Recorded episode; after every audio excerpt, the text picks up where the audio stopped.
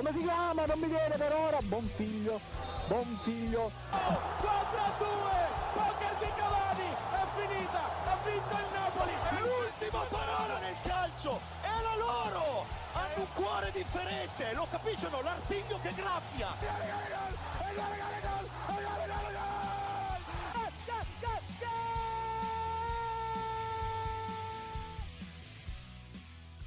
Un gaudioso buon pomeriggio a tutti, cari amici ascoltatori di Goal Speaker. Quest'oggi parleremo di fenomeni, di presunti fenomeni e anche di chi si crede effettivamente un fenomeno, ma spesso non lo è. Ma questo è il calcio, lo sapete, è un po' l'essenza del nostro programma.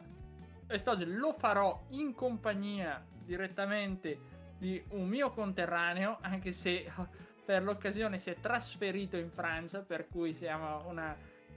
collegamento internazionale quest'oggi, quindi saluto Morgan Guida e lo ringrazio per essere qui con noi oggi. Buongiorno ragazzi, bene sì, oggi abbiamo l'ospite internazionale che però è un ospite fisso, quindi diciamo che perde un po' del suo fascino, ma eccomi qui. E quindi dopo queste presentazioni io direi di lasciarvi a un breve momento pubblicitario non pubblicitario con i nostri sostenitori e poi parliamo subito di Champions, perché è l'argomento cardine di questo momento. Votazione, palla dentro, Rana per Cangelli ancora per Mazza per Quattrone, la manovra avvolgente di Goal Speaker, attenzione, Morgan Guida, dentro ancora, palla interessante, Megna, palla dentro ancora e c'è il gol di Goal Speaker, tutti i martedì dalle 19 e il venerdì dalle 20 su Radio Statale. Ed eccoci di nuovo qui, cari amici ascoltatori, e parliamo subito del Chelsea che a distanza di 9 anni ha riportato la Coppa delle Grandi Orecchie in casa, effettivamente, non in Inghilterra, perché l'Inghilterra c'era arrivata molto prima, se vogliamo, già 2 anni fa con Liverpool. E quindi Morgan, una finale comunque abbastanza accesa che non ha visto demeritare così tanto il Manchester, ma forse meritare di più la difesa del Chelsea, grazie anche ai super interventi sia di Rudiger che di Mendy. Sicuramente, hai detto una cosa giusta, il Chelsea non ci sono stati grandi demeriti del Manchester City quanto effettivamente probabilmente più dei meriti del Chelsea. Ho visto una partita molto divertente con un'intensità, una voglia ovviamente che si addice a una finale europea e mi sono divertito molto nel guardarla.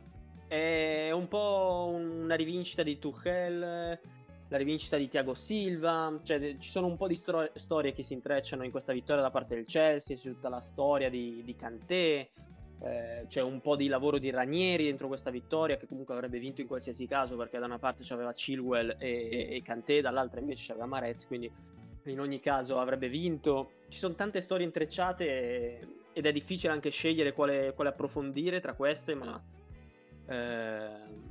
perché meriterebbero tutte un approfondimento a parte. Quella che mi piace di più probabilmente tra tutte le storie che si intrecciano in questa vittoria del Chelsea sono la vittoria della Champions League di Tuchel, che forse già meritava per il lavoro svolto l'anno scorso con il PSG, e quindi anche la vittoria di Thiago Silva, la storia delle scarpe di Tuchel che gli erano state regalate dal patron del PSG, a cui aveva promesso di indossarle in finale di Champions, dimenticandosene, e andò così a perdere la finale di Champions dello scorso anno, ma l'anno dopo questa volta si è ricordato di metterle e effettivamente gli hanno portato fortuna.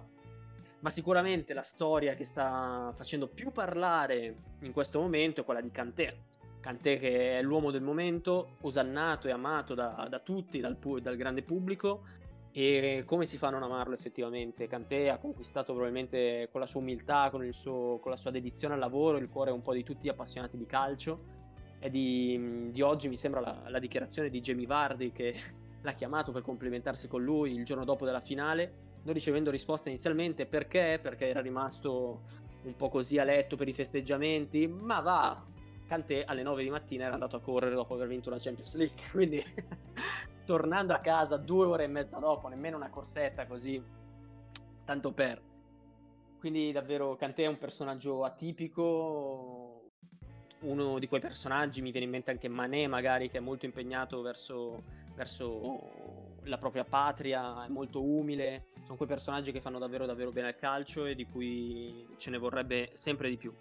Non so se tu vuoi aggiungere qualcos'altro tra queste storie, che ce ne sarebbero tantissime su questa Champions. Guarda, a parte l'Leicester che veramente ha messo le basi a questo trionfo per il Chelsea, perché Kanté, come dicevi tu giustamente, arriva al Chelsea, ma dall'altra parte c'è anche Marez che non ha sfigurato comunque in questa giornata. Io veramente rimango impressionato da questo giocatore che, oltre a essere molto molto umile e particolarmente professionale, si è portato a casa il trofeo di miglior giocatore in andata e ritorno, sia ai quarti che in semifinale. Quindi stiamo parlando con il Real in semifinale, ai quarti, adesso non ricordo chi lo te Morgan, aiuto. C'è Borussia? No, non lo so, no. Ok, vabbè. Lo scopriremo nel corso della puntata, ma soprattutto anche in finale, cioè a questo punto io mi dico, ok, non è un attaccante. Non è forse quel giocatore che ti porta i gol decisivi o una valanga di gol soprattutto, ma è pur sempre un giocatore che alla fine dei conti copre veramente tutti gli spazi. I giocatori al Manchester probabilmente hanno avuto, come si potrebbe dire, gli incubi nei giorni successivi per colpa di Kanté. Cioè, un giocatore che ha saputo essere dovunque per tutte queste partite, correre chilometri su chilometri e silenziosamente consentire di vincere. E penso sia un record comunque quello di essere il miglior MVP, quindi di tutte queste partite dai quarti fino alla finale. E non stiamo parlando né di Cristiano Ronaldo né di Lionel Messi, per cui questa Champions è di Kanté, non è solo del Chelsea. Poi certo, lo dicevi anche tu, Thiago Silva, Tuchel sono stati silurati l'anno scorso, abbandonati Thiago Silva perché era troppo vecchio, Tuchel perché non ci credevano più probabilmente, gli sceicchi lasciati così da parte dal Paris Saint Germain, e poi alla fine ecco dove è arrivato il Chelsea, una squadra di pazzi. Poi vabbè, non vogliamo parlare di Jorginho?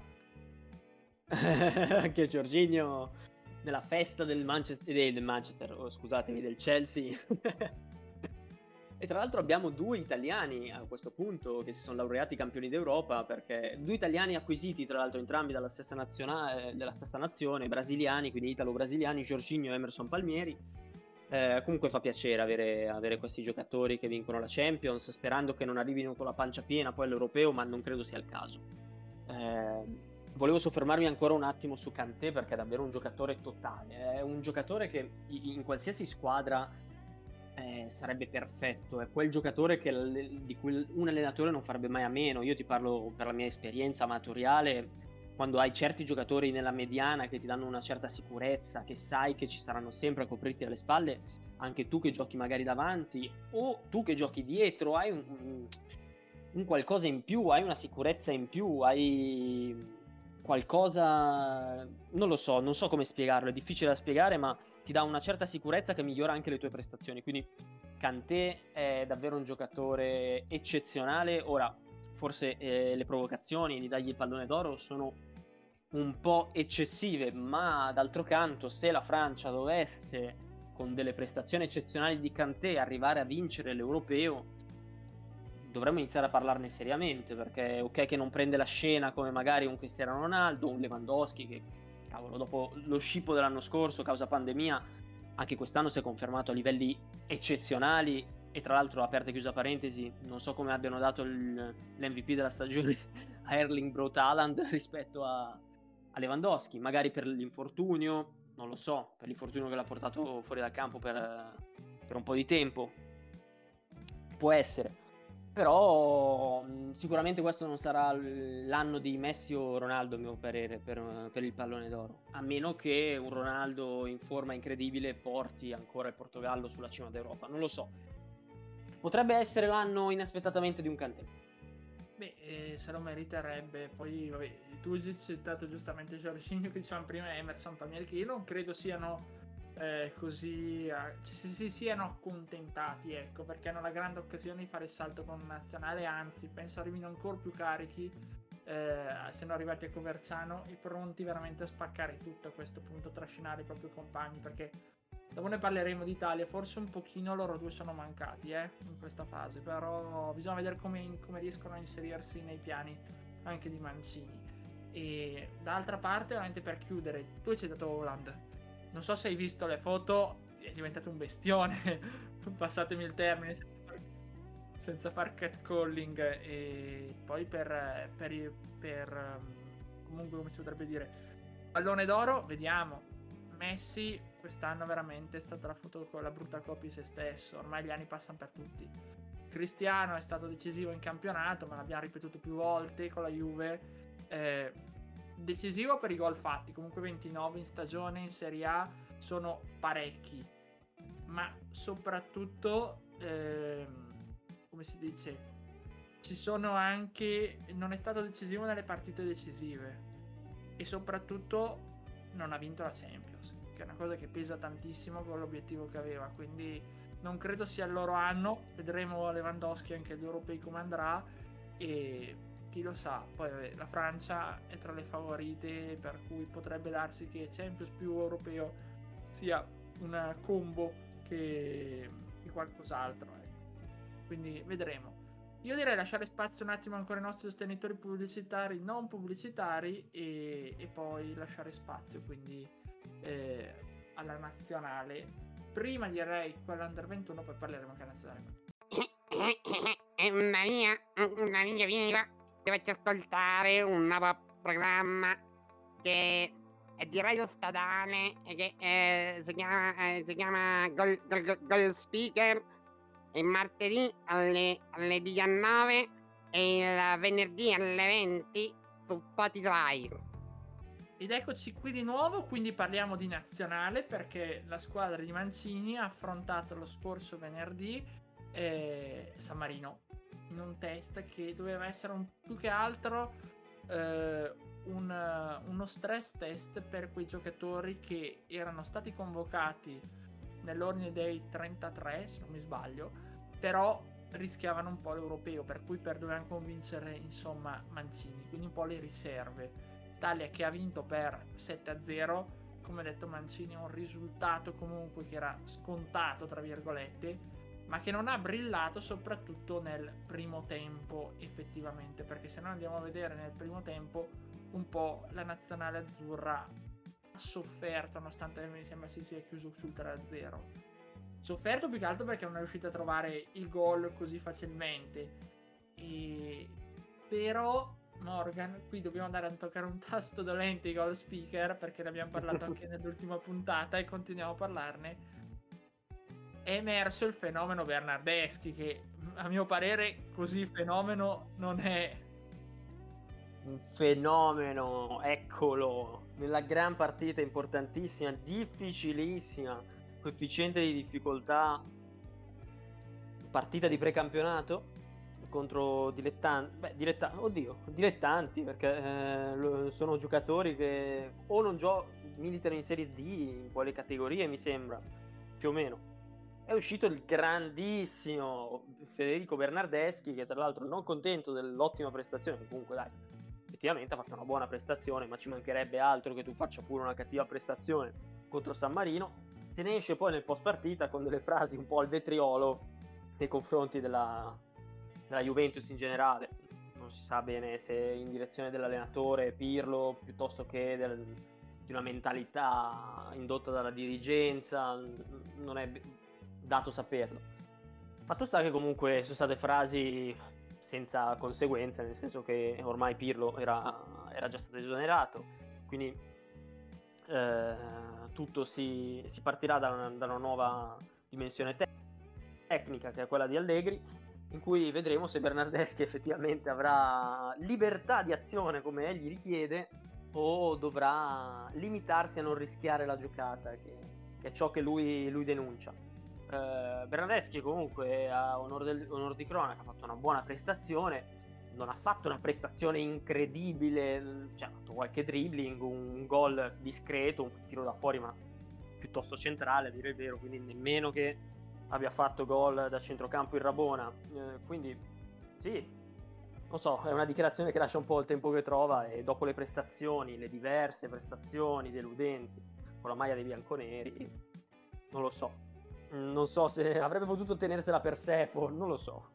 Soprattutto ricordiamo quelle prestazioni in cui lo si è visto tentare di dribblare la bandierina o di dribblare se stesso. Quindi, esatto, quando prova la giocata, o magari ha una tensione con la maglia bianconera che non so, magari con le 9 maglie, con la terza maglia dalla Juve giocherà meglio. Vedremo l'anno prossimo sotto Allegri. Però oltre a Bernardeschi, che comunque ha dichiarato che gioca bene in nazionale perché gioca il falso 9 e invece non gli viene permesso questo in qualche maniera in casa bianconera, anche forse perché ci sono giocatori che in quel ruolo sono un po' meglio, e indipendentemente da quello è emerso invece qualcuno di positivo che forse si è strappato effettivamente la possibilità, ha strappato la possibilità di accedere agli europei, e stiamo parlando di Matteo Pessina, che invece ha portato a casa una bella doppietta dopo un primo tempo non proprio benissimo, ha saputo trascinarsi sulle spalle l'Italia, per cui direi che l'Atalanta può essere soddisfatta, anche visto anche Toloi, che comunque si è dimostrato abbastanza concentrato e ha colpito probabilmente Mancini. Sì, l'Atalanta sicuramente può dimostrarsi soddisfatta per queste chiamate, doppie chiamate in nazionale italiana, che stasera scopriremo se effettivamente saranno, tra virgolette, effettive, scusatemi il gioco di parole.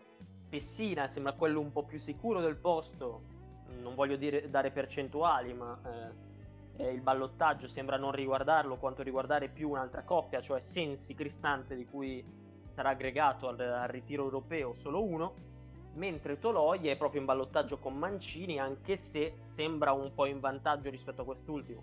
Mancini, che tra l'altro è anche lui un ex Atalanta, è fiorito nella difesa atalantina, quindi nel caso dovesse comunque andare Mancini sarebbe un orgoglio lo stesso per l'Atalanta, anche se ovviamente Toloi capitano in nazionale italiana sarebbe l'apoteosi. E quindi niente, sì, Pessina ha fatto una partita molto buona, soprattutto nel secondo tempo. Il primo tempo, come un po' tutta l'Italia, non è che ha sofferto, è rimasto un po' in sordina. Poi nel secondo tempo il primo gol, piuttosto fortunoso, dopo il palo colpito sulla ribattuta, è andato bene, deciso, e ha depositato il pallone in rete, mentre il secondo gol invece è molto più dovuto a meriti suoi. Riceve un pallone molto defilato sulla sinistra e poi con un tocco molto scaltro riesce a battere con un tunnel il portiere.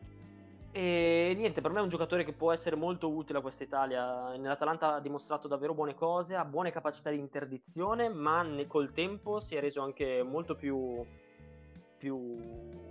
protagonista nelle azioni e incursioni offensive. Questo effettivamente si è visto anche nella doppietta con San Marino. Quindi è un giocatore che nelle due fasi può essere molto molto utile a quest'Italia.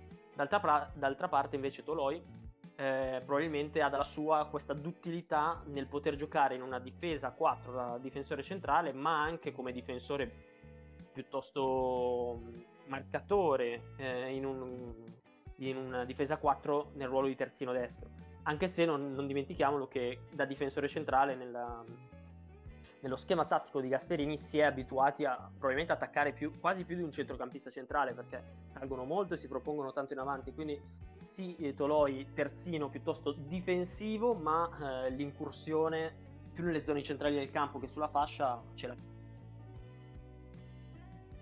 Ecco, prima hai parlato di Sensi, siccome l'abbiamo discusso anche comunque tra virgolette nella fase di pausa, ecco, dicevamo qualche problemino dal punto di vista fisico forse Sensi lo trova, cioè portare un giocatore che viene da grandi infortuni, è vero, fa ottime prestazioni, ma che è sempre sottoposto a rischio di ricadute, tra l'altro non è proprio conveniente a Mancini, in funzione anche di una competizione che comunque dura un mese, 3 settimane, dura comunque poco, cioè non c'è il rischio alla fine dei conti di avere un giocatore in meno e dover coprire un buco a centrocampo. Poi il rischio c'è indubbiamente. Sensi ovviamente quando è stato chiamato protagonista si è reso appunto protagonista di buone prestazioni, specialmente con la nazionale. È un giocatore che, se dovesse trovare la continuità fisica di cui avrebbe bisogno per performare al meglio, potrebbe essere un perno dell'Inter e della nazionale. Il problema è che sta vivendo una stagione ricca di infortuni, è un giocatore dall'infortunio facile, è un giocatore che soffre di ricadute, come abbiamo discusso prima nella pausa pubblicitaria e non pubblicitaria, e non lo so, date le premesse, probabilmente io propenderei più per un Cristante, che comunque non è fatto una stagione eccelsa, quindi capisco anche magari le intenzioni di Mancini, dovendo scegliere un centrocampista che non dovrebbe entrare nelle rotazioni primarie della squadra, magari preferisce un azzardo Sensi rispetto a un Cristante magari da tenere come riserva, quindi è un po' un gioco rischioso che però il CT e Mancini, se fossi io a dover scegliere il CT sarei io, e visto che l'Italia è già un paese ricco di allenatori improvvisati, mi chiamo fuori e mi affido alla scelta di Mancini.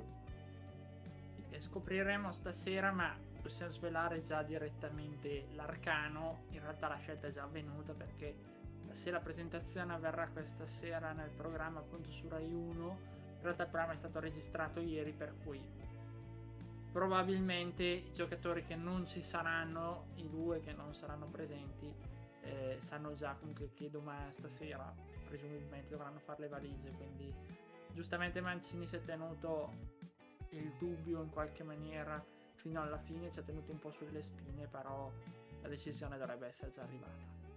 Io chiuderei qui anche questo blocco, per poi parlare appunto di Under 21, parlare un po' anche di mercato, perché si sta infiammando sempre di più, e quindi lascio ancora spazio per l'ultima volta ai nostri sostenitori pubblicitari. Sì, da sempre tante emozioni ascoltare i ragazzi di Goal Speaker su Radio Statale. Il martedì 19, il venerdì alle 20, insomma, molto simpatici, serve simpatia da parte loro. Ed eccoci di nuovo qui a parlare ancora una volta in nazionale, purtroppo questa volta non in maniera così gioiosa, perché dobbiamo parlare dell'Under 21 che ieri sera è stata eliminata per 5-3 dal Portogallo, un punteggio che verrebbe da dire tennistico, ma che in qualche maniera è un po' rispecchia l'andamento di un match molto teso che è arrivato ai supplementari, ricordiamo, perché Portogallo ha dominato, se vogliamo, nel gioco e soprattutto veramente nella modalità, in qualche maniera proprio di tecnica, dal punto di vista tecnico, sulla squadra Nicolato, che in questo europeo ha pesato particolarmente a livello soprattutto di penalizzazioni dal punto di vista disciplinare. Ricordiamo 6 cartellini rossi su 4 match. Ieri sera, per non farsene mancare, Lovato si è fatto espellere per doppia ammonizione dopo 30 secondi dall'inizio del primo supplementare, per cui un po' è mancato anche da quel punto di vista lì, ma soprattutto Portogallo che si è fatto rimontare più volte, perché era in vantaggio 2-0, ha subito il 2-1, 3-1, poi ha subito il 3-3 dell'Italia, che nel finale con l'Italia in 10, l'uomo in meno, la stanchezza e tutto è completamente dilagato. Ecco, Morgan, secondo te un po' gli italiani hanno mancato l'esperienza rispetto ai portoghesi? Perché, per fare un esempio, nel Portogallo gioca Leao, gioca Dalot, gioca Jota, gioca Dani Mota, che comunque aveva giocato col Monza in Serie B, a differenza dell'Italia, dove quello più rappresentativo è Cutrone, che non gioca effettivamente all'estero, oppure ci sono anche altri giocatori comunque che giocano, Raspadori nel Sassuolo, per dire, o in Serie B o in squadre comunque che lottano per la salvezza. Non lo so, perché il Portogallo sì ha dei nomi magari più altisonanti rispetto a quelli italiani, tolto Cutrone, che però non gioca, quindi nonostante si sia fatto una nomea abbastanza importante, effettivamente sta vedendo il campo poco, però a qualcosa sarà dovuto. 6 espulsioni in 4 partite, a memoria non ho una nazionale così fallosa e così punita a livello disciplinare che sia under 21 o nazionale maggiore, io non ne ricordo. Questo ha sicuramente inciso molto sulle scelte che ha dovuto operare il CT della nazionale under 21, però comunque l'Italia ha dato una buona risposta, quantomeno di cuore, riuscendo a rimontare una squadra dal tasso tecnico indubbiamente più elevato. E Dani Mota è un giocatore davvero importante, nonostante giochi in Serie B col Monza e prima ancora giocava in Serie C con la Juventus under 23, che non mi ricordo se sia ancora di sua proprietà e sia in prestito al Monza oppure se sia trasferito direttamente al Monza, quindi questo ovviamente sinceramente lo ignoro, però è un giocatore davvero importante con delle qualità tecniche davvero, davvero grandi. Leao abbiamo citato, che comunque anche con il Milan spesso e volentieri il campo lo vede, e era stato protagonista in Francia di una stagione spettacolare prima di approdare al Milan. Ci sono altri giocatori che comunque hanno esperienza maggiore, quindi una delle motivazioni per cui l'Italia si sia ritrovata dover giocare spesso in 10 uomini nel corso, o anche 9 nel corso di questi europei, è indubbiamente l'esperienza. Non vedo come si possa giustificare in altro modo la scelleratezza del fallo di Lovato a inizio tempo supplementare. Tra l'altro inizio, ok, che sei stanco dopo i 90 minuti di partita, però sei appena rientrato agli spogliatoi, hai avuto un attimo per rimettere a posto le idee e invece sei intervenuto con il braccio larghissimo e la munizione sacrosanta, e lasci la tua squadra in 10 dopo che ha fatto una rimonta di 2 gol in mezz'ora. Non lo so, rimaniamo un po' con l'amaro in bocca, perché era una bella selezione questa, una selezione con degli elementi molto interessanti. Lovato stesso, che nonostante questa macchia del rosso rimane un elemento validissimo, e l'ha dimostrato anche nel corso del campionato con l'Hellas. Scamacca, che nonostante abbia un padre un po' pazzerello, diciamo, che comunque non hanno contatti da quanto ha testimoniato Scamacca dopo l'evento famosissimo ormai di cui si è parlato per una settimana. Poi abbiamo anche Raspadori, che è esploso nel finale di stagione con il Sassuolo, e altri elementi molto molto interessanti. Diciamo che è una nazionale che fa ben sperare. Questa eliminazione ai quarti di finale fa male, ma ci sono le basi per avere qualche elemento, magari non credo che tutta in blocco, la rivedremo nella nazionale maggiore questi giocatori, però qualche elemento può essere molto molto d'aiuto alla nazionale di Mancini nel futuro. Sì, anche perché qui ti rilancio la palla effettivamente. Innanzitutto chi vorresti portarci, perché io tipo Cutrone purtroppo, benché ci metta il cuore, perché lo stesso allenatore del Portogallo poi apprezzato ha detto: se dobbiamo perdere voglio che perdiamo così anche noi, perché gli italiani ci hanno messo il cuore veramente, ma da Cutrone a Ranieri in difesa, mi viene da dire Frattesi, che gioca anche lui nel Monza, che ha provato tutti i ruoli ieri sera, gli mancava veramente il portiere e poi se li è giocati tutti purtroppo a causa di questa emergenza. E insomma qualcuno effettivamente ci potrebbe essere ancora, però il problema vero è che i giocatori italiani non giocano, ma non forse perché non hanno la capacità e tutto, ma perché le squadre italiane stesse non investono. Gli esempi che facevo prima dimostrano come gli italiani preferiscano giocatori di, tra virgolette, pari livello, se vogliamo, perché comunque i 2 tempi regolamentari sono finiti sul pareggio, e per certi versi anche di talenti e tutto, che non preferiscono gli stranieri. Quindi forse non sarebbe che le squadre, anche le big, iniziano un attimo a pensare a questi giocatori, a dare un po' più di valore e quindi avere l'opportunità di avere dei giocatori anche italiani di un certo livello. È indubbio che il problema della fiducia data ai giovani in Italia, e che tra l'altro è un discorso che si applica non solo al calcio ma un po' a tutto il mondo del lavoro italiano, però qua stiamo esulando un po' dal nostro discorso. È indubbio comunque che ci sia poca fiducia nei giovani, nella selezione nazionale, ma soprattutto questo parte dal problema dei club. Abbiamo visto anche in Champions squadre come il Borussia Dortmund che ha schierato di 2002 in Champions League, il Manchester City con Foden, che comunque è alla nostra età circa, è intorno ai 20 anni anche Foden, il Borussia che ha investito milioni e milioni su su Haaland, quando sì, era un nome caldissimo, però comunque era un giovane alla sua prima stagione buona.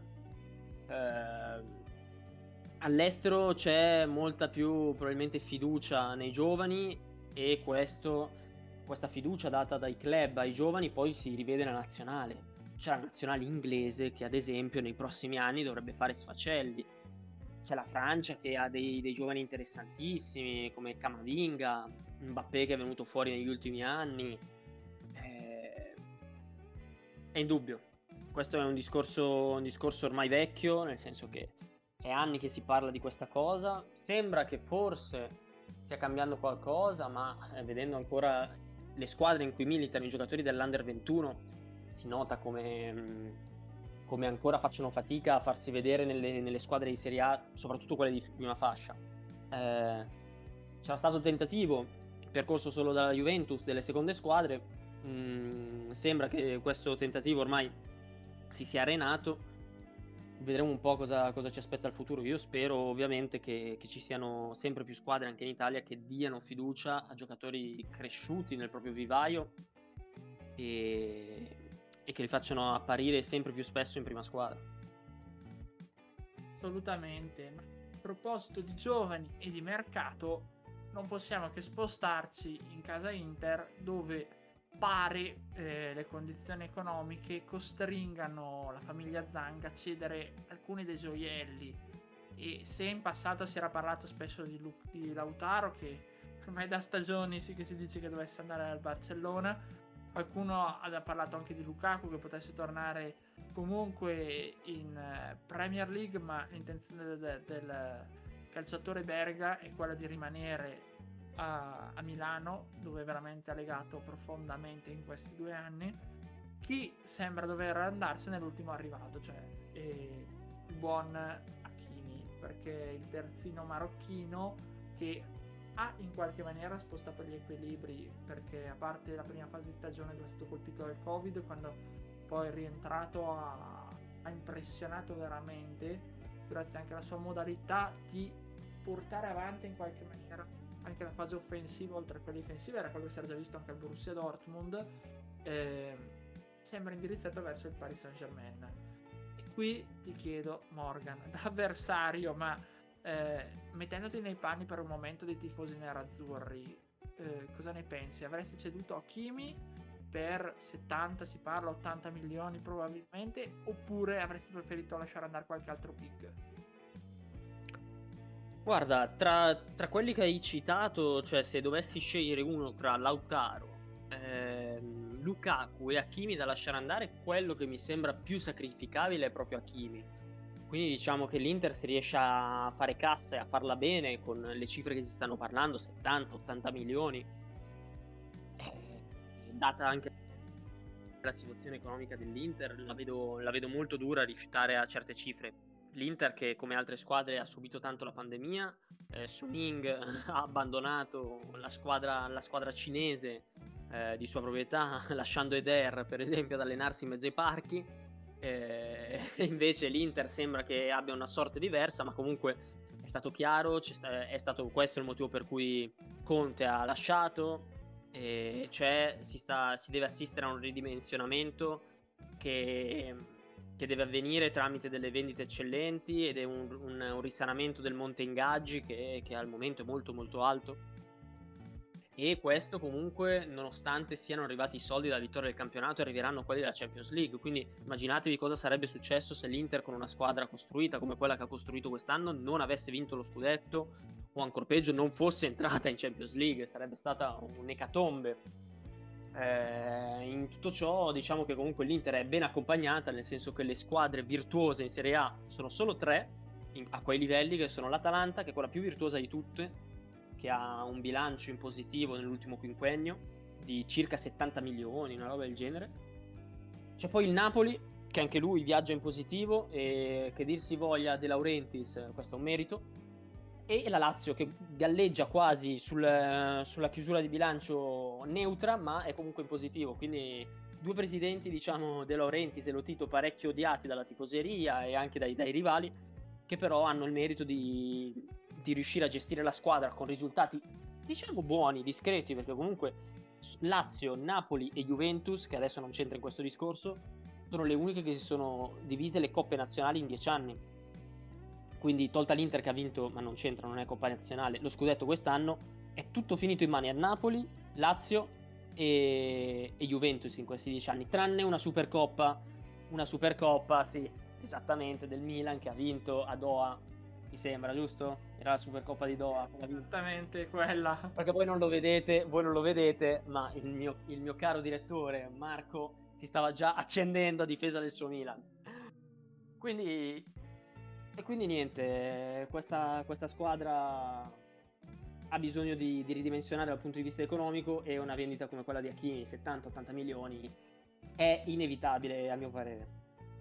E però non c'è soltanto chi ha dovuto cedere Hakimi, perché anche al Milan c'è stato in qualche maniera una sorta di cambio, se vogliamo chiamarlo così, un po' una revisione dei conti, perché la squadra rossonera, come avevamo già annunciato, ha deciso di cedere Donnarumma, o meglio lasciarlo andare, perché il 30 di giugno il contratto del portiere campano con il Milan infatti si interromperà senza più alcun rinnovo. Però il portierone in questo momento è praticamente senza squadra, se non che pare averci messo sopra gli occhi la Roma di José Mourinho. Si dice infatti che si stia girando per la capitale Mino Raiola in questi giorni, Mister One, come volevo chiamarlo, sta puntando effettivamente a fare una squadra che possa probabilmente competere anche per lo scudetto, e una delle pedine importanti è quella di Gigio. Perché soprattutto dobbiamo tenere in considerazione che la Juve è sempre lì pronta a accaparrarsi l'ormai ex numero 1 rossonero, ma finora effettivamente non c'è stata alcuna chiamata. Come vedi questo acquisto eventuale da parte della Roma di Donnarumma, Morgan? Secondo te può veramente cambiare da così a così Mourinho e i giallorossi? Ma se Donnarumma deve rinunciare al Milan per andare alla Roma, sinceramente non ne vedo l'utilità. Da bandiera milanista a passare a una squadra che comunque non è in Champions League, è finita in Conference o in Europa alla fine? No, in Conference. La Roma è arrivata in Conference, quindi stai andando a giocare sui campi di Azerbaigian, Lettonia, Estonia, Lituania. Non lo so, a sto punto me ne sarei rimasto al Milan. Non so se sia stato mal consigliato o ben consigliato, nel senso, posso sbagliare anche io, la mia opinione ovviamente può essere errata, e invece la migliore opzione per Donnarumma, con cui vincerà 10 scudetti di fila, è la Roma. Però sinceramente o ti chiama la Juve o ti chiama l'Inter in Italia, o devi andare all'estero per avere un salto, magari un po' più, un salto di carriera rispetto al Milan in questo momento. Quindi la Roma mi sembra un'opzione molto, molto strana, che vedo difficile sinceramente che vada in porto, parere personale. Però magari il fascino di Mourinho come allenatore, il fatto che Mourinho voglia costruire una squadra potenzialmente da scudetto, e tutti questi discorsi convinceranno Raiola e Donnarumma ad accasarsi in quella della capitale. Vedremo qui poi come andrà a finire effettivamente, perché il mercato è solo iniziato, come l'estate, quindi è ancora molto molto molto lungo e deve ancora entrare probabilmente nel vivo realmente. E io, Morgan, ti ringrazio per la pazienza e per avermi supportato e sopportato anche oggi. Grazie mille a te, Marco, e noi ci vediamo alla prossima puntata di Goal Speaker. Quindi anch'io do l'appuntamento per venerdì alle ore 20, sempre su queste reti, sempre sulle reti di Radio Statale, con una nuova puntata dedicata molto probabilmente, vedremo, alla nazionale e agli europei che si avvicinano ormai sempre più. Un caro saluto a tutti. Un gol spettacolare, un gol meraviglioso, impressive. Come si chiama? Non mi viene per ora. Bonfiglio. 4-2. Poker di Cavani, è finita, ha vinto il Napoli, è l'ultima parola nel calcio, era loro, hanno un cuore di sofferente, lo capiscono, l'artiglio che graffia.